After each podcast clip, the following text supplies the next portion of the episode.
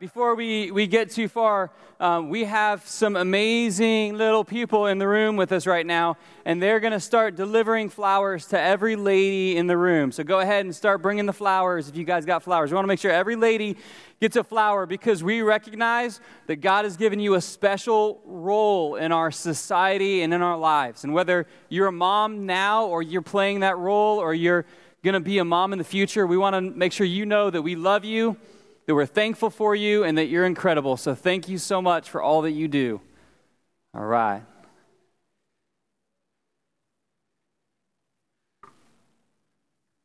And while they're delivering, I want to show you a couple pictures. We had some baby dedications at first service today, and so I want to introduce you to them. We'll go ahead and put um, the first picture of, I believe, Gabe up here. Now, when we do a baby dedication, church, there's two pieces to it. One is we ask the parents to commit to raising their child in a house that is filled with faith, studying scripture, praying, being involved in church, and helping nurture that child's faith as it grows. But the second part of baby dedication is we as a church are making a promise to that child as we dedicate them to the Lord. We as a church are promising to our children that they'll have a place to grow in their faith that was designed for them, designed to help them. And, and so we as a church, I want you to know, we may, we're making that commitment to Gabriel um, Ray Mueller today, as well as Aspen Ray Lynn. Look at Aspen. Is she not just the cutest little bean you've ever seen? Look at her. She's amazing. Um, go to the next picture, too. Got a good picture of her bow. Aspen is a fighter, man. She's been through some eye surgeries already as a child, and she has just been incredible through them. She's the sweetest little girl, and God has had his hand on her already in her young life. And so, can we just celebrate those two kids real quick? Like, I'm so excited about them. All right. Thank you, kiddos. I appreciate your help in delivering those. You guys are awesome. Have a, have a fun time back in kids' ministry. Yeah. All right. We are into week three of our series, Me and My Big Mouth. And if you haven't been here, yet, or if you've been here through the first two, or if you forgot we were doing this and you're like, I was going to skip the rest of that because I'm not trying to hear that right now. But you're here, so you've got to listen. But I always want to draw our attention to in this series that the title is Me in My Big Mouth. Not my mother in law in her big mouth, not my sister in her big mouth, not my husband, not my wife. This is not the appropriate series to tag someone in online on Facebook and be like, hey, you need this. That's not what this is about. Don't be thinking about anybody else. Think about yourself, all right? So as we get started, go ahead and say the series title with me Me and My Big Mouth. One more time Me and My Big Mouth. Because the fact is, there's room for God to work on each one of us in the area of how we speak. And I know that as I've prepared these messages, it has been good, it has been challenging, it has been difficult because this area is it's connected to our emotions, it's connected to our ego, it's connected to our sense of pride, and, and that just it, it makes things challenging when you add other people in the mix who are fighting the same fight in a different way. And so, I, at the beginning of this, I want to just let you know I'm on the same page with you. This is hard. This is difficult. This is not easy. We will not be perfect in this. But this is something that's so important. Week one, we talked about the fact that we know when we look in the mirror, other people's words in our life have been so powerful that it's shaped the way that we see ourselves. I mean, words are powerful. And, and we, we need to be, you know, quick to listen, slow to speak, and slow to anger. And that's what we talked about the first week. The second week, we, we talked about the immense power of our words and about the fact that, you know, if Christ is in our life, then we shouldn't have, like a stream, we shouldn't be producing both bitter and sweet water. We should be speaking out of, out of that, that well of Christ being in our life. And now into week three, we're getting into a passage that is so close to my heart. Ephesians 4.29. It's one of the first passages I ever committed to memory. And, and there, it's just a rich passage when it gets to this topic about what we say. And, and as we, one last footnote before we get into it for today. It's tempting to just kind of write it off and be like, words, you know, it, it's just words. Like, I, I, didn't really mean it that way. To, it, it's really easy to take this lightly. But really let Scripture provide the understanding of how important our words are and what they're supposed to do and what they're not supposed to do. Let's let God guide that, and let's see that in the scripture today. So, if you have your Bible with you, you can open to Ephesians chapter 4. We're going to start at verse 29, and we'll, of course, project the words on the screen as I read them. So, starting with verse 29, it says, Do not let any unwholesome talk come out of your mouths, but only what is helpful for building others up according to their needs, that it may benefit those who listen.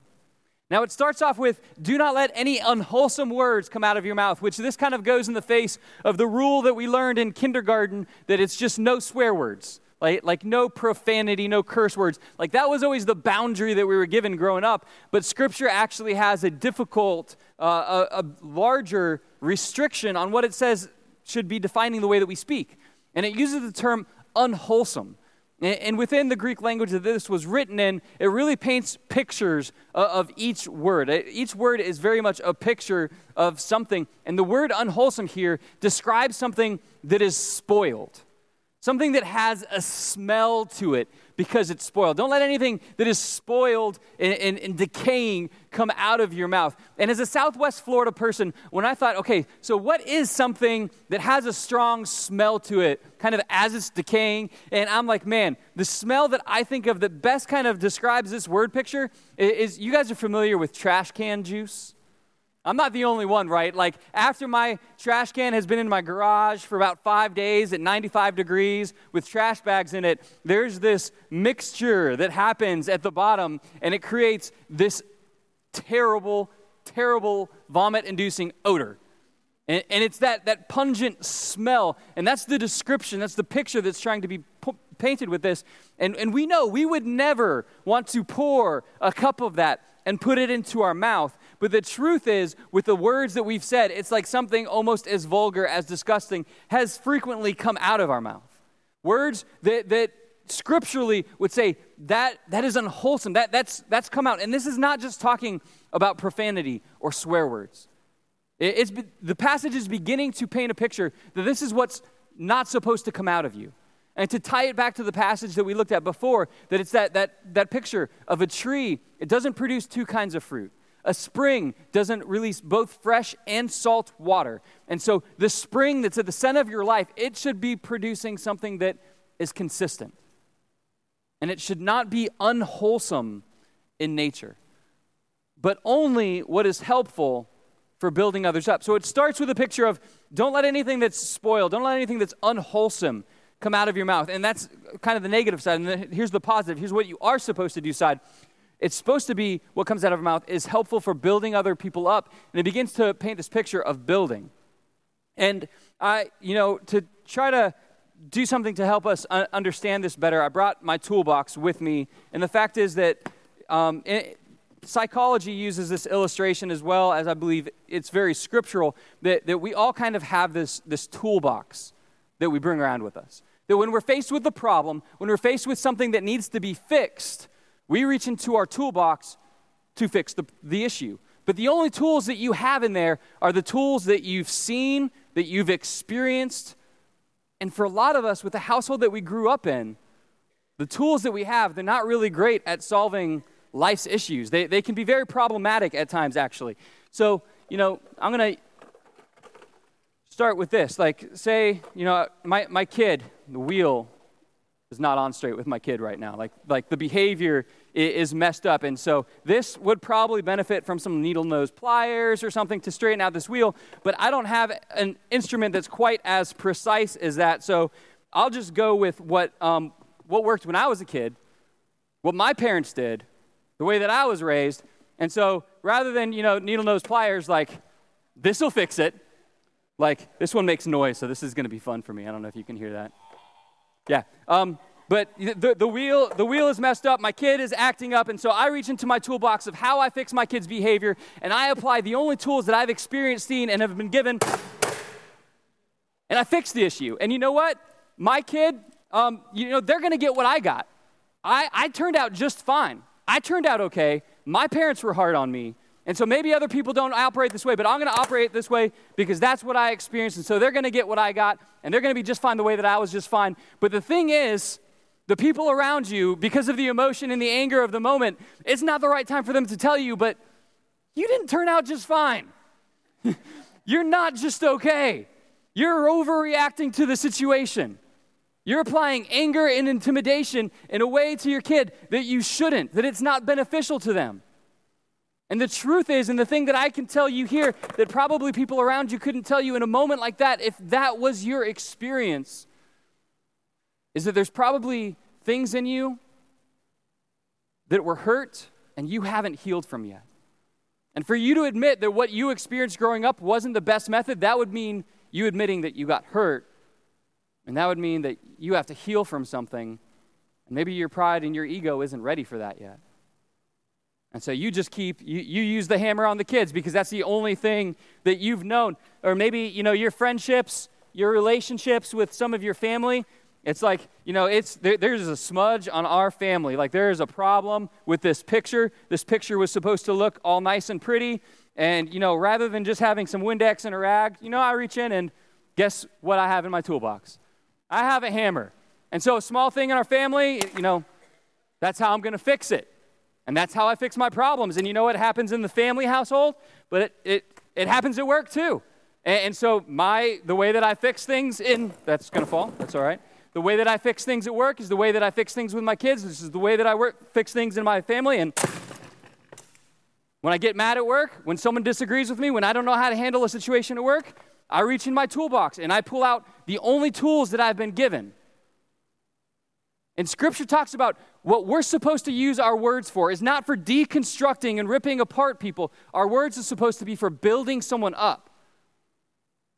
And if we're going to build people up, then we need to find the right tool for the given situation.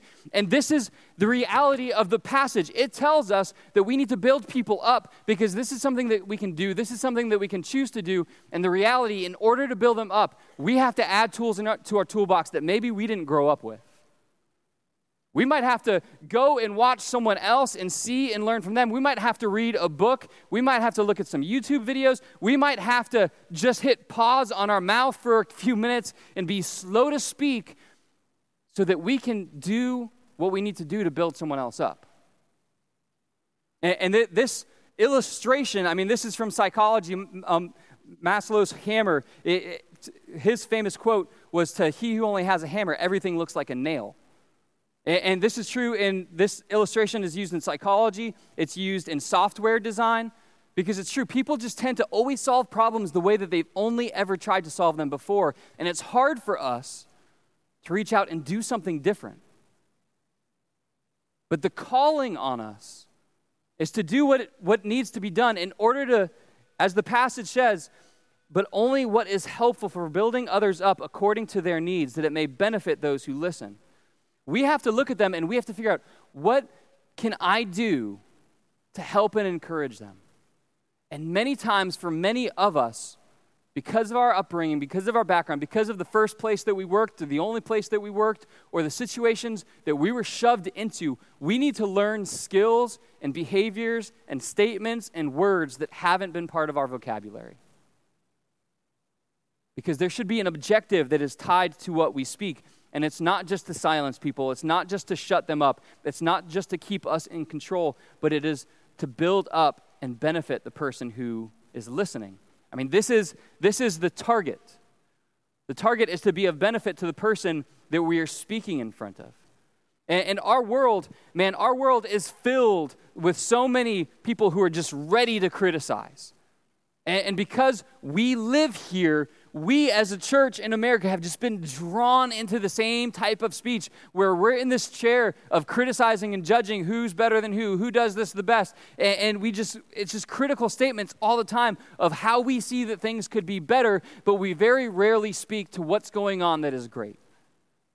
And so many people in our church, so many people in our city, so many people in our schools are, are starving for some sort of life to get spoken into them. And we as the church, we have that calling. There, there, you've had times in your life where someone said to you some sentence, and your reply to them was, What do you mean by that? because you knew that there was a little bit of a hidden, hidden meaning behind what they said. But before you freaked out, you wanted, you wanted to give them a chance, and you said, okay, what did you mean by that statement?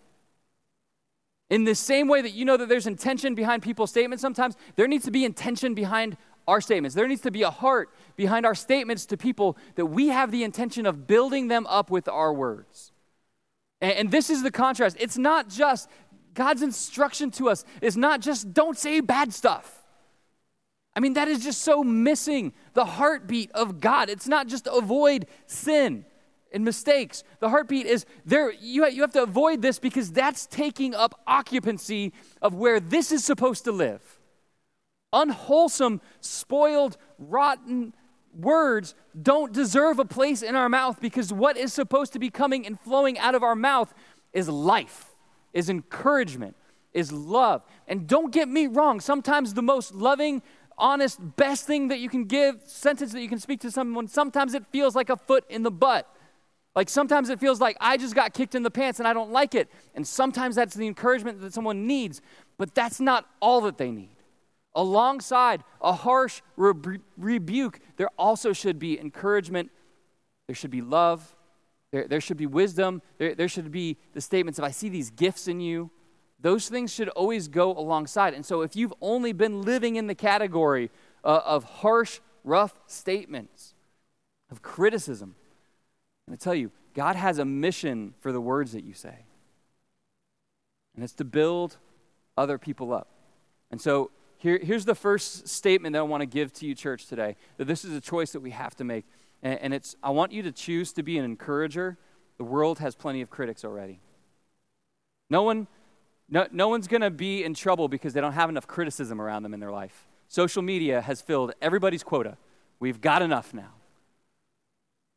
But even with social media and all this opportunity to speak words to someone else in, in, a, in a millisecond through text message, Snapchat, Twitter, Facebook, whatever, we still, as a society, are in this place where encouragement just rarely happens. And I don't know why it feels so hard. I don't know why it feels like there's such a hurdle to say a kind and encouraging and affirming statement to someone else. But for whatever reason, there is a battle within us about it. And, and I, this, is, this is important, but I, I love how the, the passage connects the heart of God to this. Because look at where verse 30 takes a turn after it says, you know, building others up according to their needs that it may benefit those who listen. And then it gets into verse 30 where it says, and do not grieve the Holy Spirit of God, with whom you were sealed for the day of redemption. I mean, do you, do you see the heartbeat of the Holy Spirit on this? That, that his emotion is tied to. I mean, do you realize that God feels emotions? That, that scripture talks about righteous anger, righteous jealousy, that God actually has feelings about your day to day life. That, that He has a heartbeat for how He wants you to live. And scripture here is very clear that says that we can grieve the Holy Spirit of God when we miss out on this, when we don't realize what's going on. and, and you know, I don't know, it's Mother's Day, so we got to talk about some mom stuff. Uh, I don't know if your mom ever pulled this Jedi mind trick on you before when you got caught doing something you shouldn't have done and she threw a statement like this at you.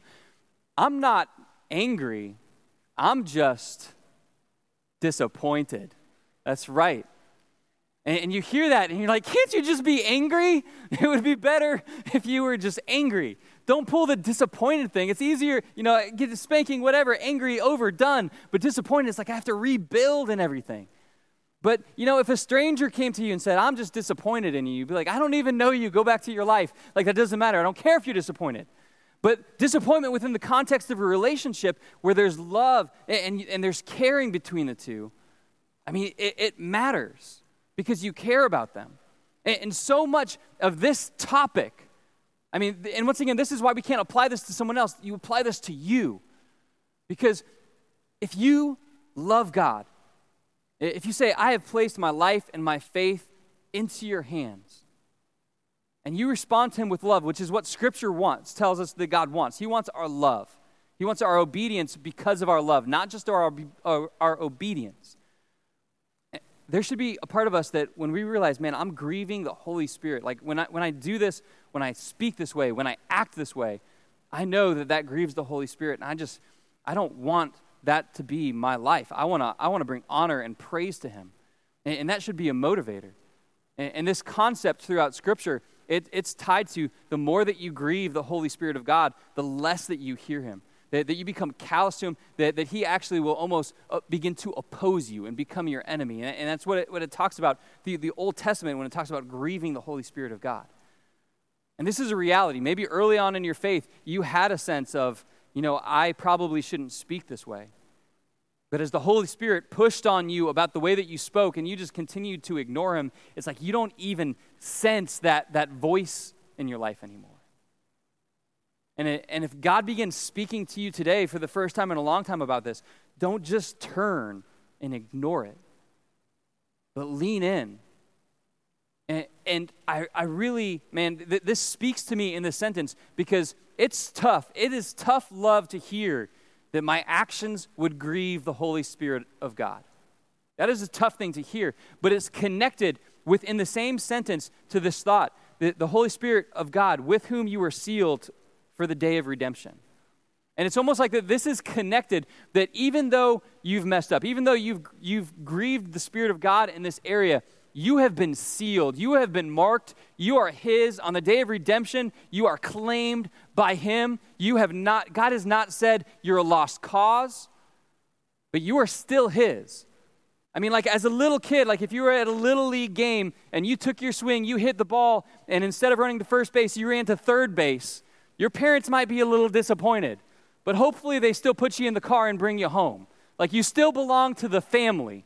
You, you weren't pushed out and, cast out and orphaned over something like that. And that's the truth of this passage that God's heart, his heartbeat, is that we would use our words to build other people up. But even if we've been grieving the Spirit of God on this, we are still his. We are still marked as his. And on the day of redemption, we are claimed as his. So God hasn't given up on you if you've completely given up on this for the last 10 years. But he calls you back to it. And why? Why would the Holy Spirit care about something that seems so insignificant as our words? Well, He cares because He cares about people. Just like we identified the truth that when we look in the mirror, so much of what we see of ourselves was formed by other people's opinions, whether they were right or wrong. Our words are forming people's view of themselves. Our words are forming what, they, what their aspirations will or won't be. Our words are forming whether or not they feel like they could ever set foot into a church. I mean, when we go back to our heartbeat verse as a church, Luke 19:10, for the Son of Man came to seek and save those who are lost. God is concerned about those who are far from him, and our words play a tremendous role in those people's lives. And if they feel if they don't feel safe speaking anything around us because we we we just criticize, because we just tear down, we know when they see, you know, the Gulf side mug on our desk at work, they're going to be like, I'm not going to that place. And, and church, I'm going to reaffirm this a few times through you. This message is not a message of be perfect with your words all the time. I, I, I think this message needs to be for us. My words matter. And I need to, I need to begin to aim them. Because I believe that the, the, the, natural step for us to get better at this isn't like, uh, I'm going to just be, uh, I'm, I'm going to be flawless, because we, we will fail with that before we get out of the parking lot. All right? But when we see and when we wake up in the morning and we say, okay, I understand that God has a mission for what I say. God has a purpose. That with these little creatures who are running around driving me crazy at times, my purpose for my words needs to be to build them up. These people that God has given me that surround me at work, my purpose with what I say to them, how I say it, it needs to be to build them up. The school bells are on for some reason. It's not a fire or anything like that, just so you know. The um, custodian let me know that. We'll get that fixed for next week. Um, so our, our words, it needs to be a choice. We need to, you know, choose to be an encourager. The world, it already has plenty of critics already. And God, it's, it's close to his heart. It's dear to his heart that we would see this with importance. But the barriers that we have, the barriers that we have that I think slow us down, I believe are somewhat defined in verse 31. In verse 31, it says, Get rid of all bitterness, rage, and anger, brawling and slander, along with every form of malice. Now, when, when it begins to get, it, get rid of all bitterness, rage, anger, brawling, the, these are things that when they occupy space in what we say, it's, it means that there's no space for, for speaking life, for speaking love, for speaking truth, because these are occupying space. And specifically, especially on the area of encouragement. And guys, man, I'm going to press on you a little bit about this because I see this happen in my life. I've seen this happen in so many other guys' life. The real hurdle that we have to speaking encouragement is what I referred to earlier. Our past experience, we got tough love. And we didn't get encouragement. And if we're really honest with ourselves, we would probably say it wasn't always right, it wasn't always good. And there's healing that needs to occur. And so what's happened is because we're bitter about what happened in our past, we don't speak encouragement. And maybe that's a little deeper than, than some of us are willing to go on, on this thought line. But the truth is, what, what makes it hard for us to speak words like, hey, man, you did a great job on that today, is because we haven't gotten many of those. And the pain of not getting those words has made us bitter. And it's so hard to encourage someone else when you feel like you need so much encouragement. But I'm going to tell you, part of the healing process is getting rid of the bitterness. Part of being able to be, speak and build other people up is allowing God to begin to heal these, heal these areas where, where we aren't whole yet. In, in 2015, I re injured my shoulder and I was in this position in life where it's like I could raise my arm here and that was it. Like that, that was all. I could not raise my hand to ask a question. I could not throw a ball. And so I began to feel like, man, I don't like not being able to do things that I want to be able to do. I should probably get this looked at. I talked to a couple guys, and some of the guys that I talked to actually told me, you know what, you could just live with it. It's not that bad. I live with it. I can't throw, I can't raise my arm up. And I'm like, man, that does not sound like how I want to live my life. Like, I mean, I, I like being able to wash my armpit, and like, this doesn't work very well. I have young kids. I want to throw them, teach them how to throw a ball, and I don't want to teach like this. Like, I mean, I want to live a full life. And so we began the process. I went to a doctor. It was expensive, it was painful. They did the surgery, and then the worst was after that the rehab and the getting better and stronger process. I hated it. It was rough. But now I'm healed and whole in that area. And I can do the things that I know I should be doing.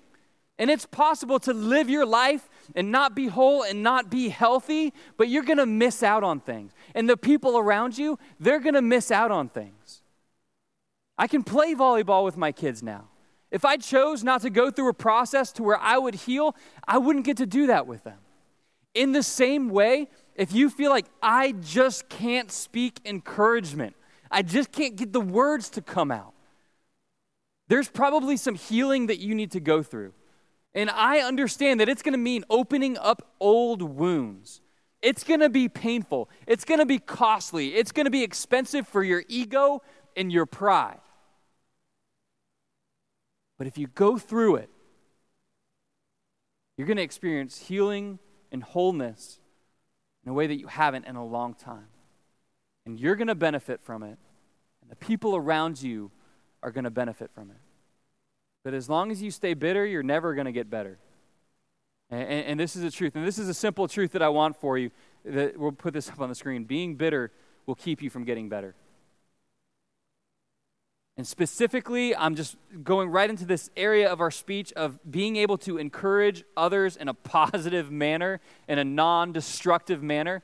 If this is rough for you, if it, if it feels like jumping over an obstacle for you to get that statement out, there's probably something in your history that you still need to heal from. I want to encourage you. It hurts to open that up, but it's worth it. Got to take that, that step.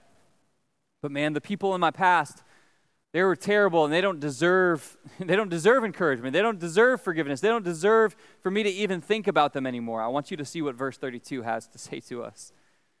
This is challenging right here. Be kind and compassionate to one another, forgiving each other just as in Christ God forgave you. I mean, there's, it's like, you know, I'm able to forgive people this much, and I feel like a Christian should be able to forgive people this much. But Scripture goes and says, you know, the, the, the amount you should forgive, I mean, it was demonstrated on the cross. It was all the way. It was beyond socially acceptable bounds for an act of love and forgiveness. And the people in our history and the people around us, the way that we're kind to them, the way that we forgive them, the way that we love them was demonstrated through Christ's life.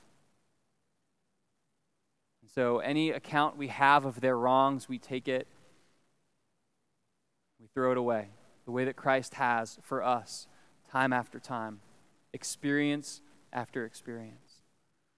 We get rid of the bitterness, we get rid of the malice, we, we get rid of all of those things, and we are kind and compassionate to one another. Band, if you guys would make your way up on the stage, I'm going to begin to, to close this thing out. That's a challenging word. It's challenging to live out in the face of real hurt. But that's where we have to live it out. And when we live it out there, that's where we experience the most amount of healing in our life. You know, in my household, uh, we, we stay crazy with our four kids. My um, youngest is our son. We have three girls and a little boy. And, and he completely recognizes that I'm a boy and he's a boy. And so, like, he, he kind of clings to me a little bit, which I, I love. Um, I'm invested in him. Uh, we have fun together. It backfires on me sometimes because he's like, I have a poopy diaper and I want daddy to change it. And I'm like, that's not good. like, that's, that wasn't part of the plan. Like, I, want, I want dad to, to lay me down. Um, and, and, you know, it, it, it produces these, these extra work moments in my life sometimes. And sometimes my wife is like, not cool with it. She's like, I'm supposed to rock him to sleep, but he's asking you. But I, will tell you, in his life, um, when he gets hurt, he doesn't want dad's kiss to fix it. Like that, that's one of the times where it's like I just lose 100% of the time. Like like he wants mom in those situations. And within our household, it's funny because sometimes he needs a word from me, and sometimes he needs a word or encouragement or a kiss or care from her. But neither one of us can fix all of his issues. neither one of us can fix all the stuff that he has going on, even in his little two year old life. And around you, there might be a situation that's close to your heart and in your face right now, and you'd be like, no matter how calm, no matter how kind, no matter how loving I am, I can't fix all of the situation. And I'll tell you, you don't have to fix it all. But you have a unique voice you have a unique gift and you have a unique opportunity to be part of how God is going to work in their life. And we will choose. You will choose. You will make a choice. You are not naturally cast into one area or the other, but you will make a choice. If you will use your words to tear them down, or you will use your words to speak life. Given your unique voice, given your unique opportunity, and given the fact that Christ is a part of your life, let's decide I'm going to speak life. I'm going to speak love. I'm going to speak encouragement. I'm going to deal with the past so I can get better, so that I can get over these hurdles, and so that I can be the person who uses my words to build other people. Let's pray. Father, we recognize that we have failed in this area at different times. We recognize that we have joined the chorus and the crowd of criticizing and tearing people down. We've let unwholesome words come out of our mouth, and we confess and we repent and we turn from that in this moment and we look towards this day and this week. And we, we pray that you give us the mindset and the courage to speak life, to speak authentic encouragement. To talk about the great things that we see you doing in someone else. We ask that moving forward, you would give us an awareness of the power of our words and the way that we speak them, so that as we go into our week amongst our family, amongst our workplace, and our schools, as we go into these places, that we would be a source of light that is shining so, so bright to each one of them, where they sense that God is speaking, that God is moving, that God's love is real because of these voices that are surrounding Father, we, we give you authority to work in our life. We give you authority to do some surgery if we need it. We give you authority to make the changes because we know your ways are higher and we know your ways are better. So be at work in us. In Jesus' name.